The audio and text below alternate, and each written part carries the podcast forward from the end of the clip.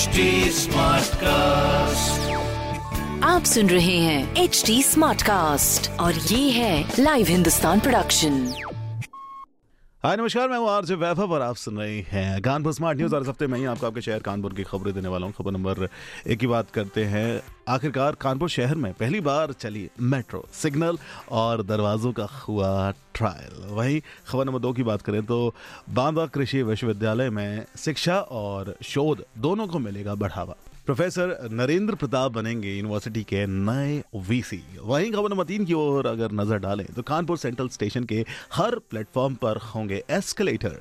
Platform number दो और तीन पर काम भी शुरू हो गया है। तो ये थी कुछ खबरें जो मैंने प्राप्त की प्रदेश के नंबर वन अखबार हिंदुस्तान अखबार से। अगर आप कुछ कहना चाहते हैं कोई सवाल है जो पूछना चाहते हैं तो हमारे सोशल मीडिया हैंडल्स पर हमसे मिल सकते हैं मुलाकात कर सकते हैं। इंस्टाग्राम फेसबुक और ट्विटर के लिए टाइप करें at the rate H T Smartcast और ऐसे ही पॉडकास्ट सुनने के लिए लॉग ऑन करें W W W dot H T Smartcast dot com पर। आप सुन रहे हैं एच टी स्मार्ट कास्ट और ये था live Hindustan production HD Smartcast.